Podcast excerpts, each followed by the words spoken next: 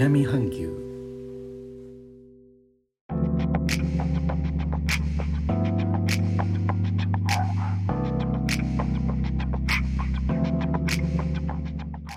インドネシアから高野です。日本との間約6000キロジャワ島中部の古い都ジョクジャカルタからお送りしております。日本とは一味も二味も違う東南アジアのライフスタイル声でお届けします。冒頭始まったばかりですが改めまして皆さんこんばんは高野です。お元気ですか？お元気よ。日頃こちらのチャンネルの放送をお聞きいただき本当にありがとうございます。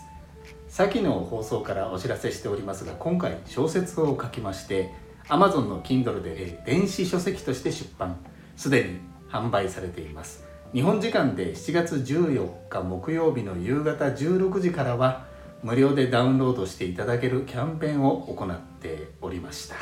こちらのキャンペーンですが日本時間では明日7月19日7月19日午後3時15時までは利用できるようですのでぜひダウンロードください。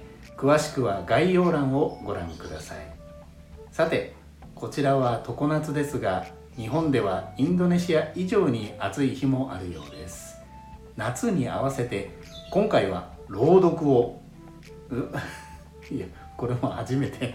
初朗読をお届けします。では遠い地平線が消えて深々とすみません、えー、原稿を間違えました。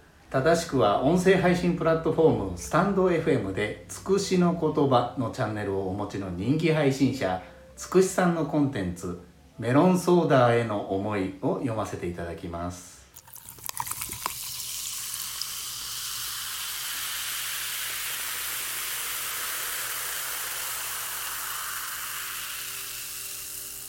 メロンソーダへの思い。じとじと雨の日も。じりじり暑い日も。私はあなたに会いに行く。ミルキーウェイクリームを溶かしたメロングリーンの空を時折見上げながら一足一足歩いていく。良いのか悪いのか許されるのか許されないのか。空は星が光るのを許しているように星は空に包まれるのを許しているように。シュワシュワ。はじけて溶けて私はあなたに会いに行く。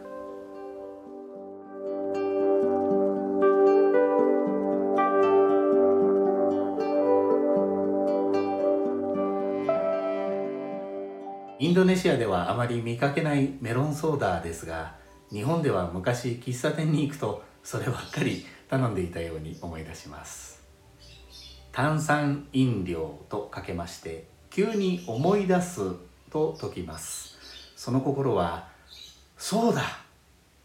他の配信者の方の放送も続々とアップされているようです。お後がよろしいようで。最後までお聴きいただきレターコメントもいつもありがとうございます。インドネシアから高野でした。それではインドネシア語でのご挨拶またお会いしましょう。参拝順パラ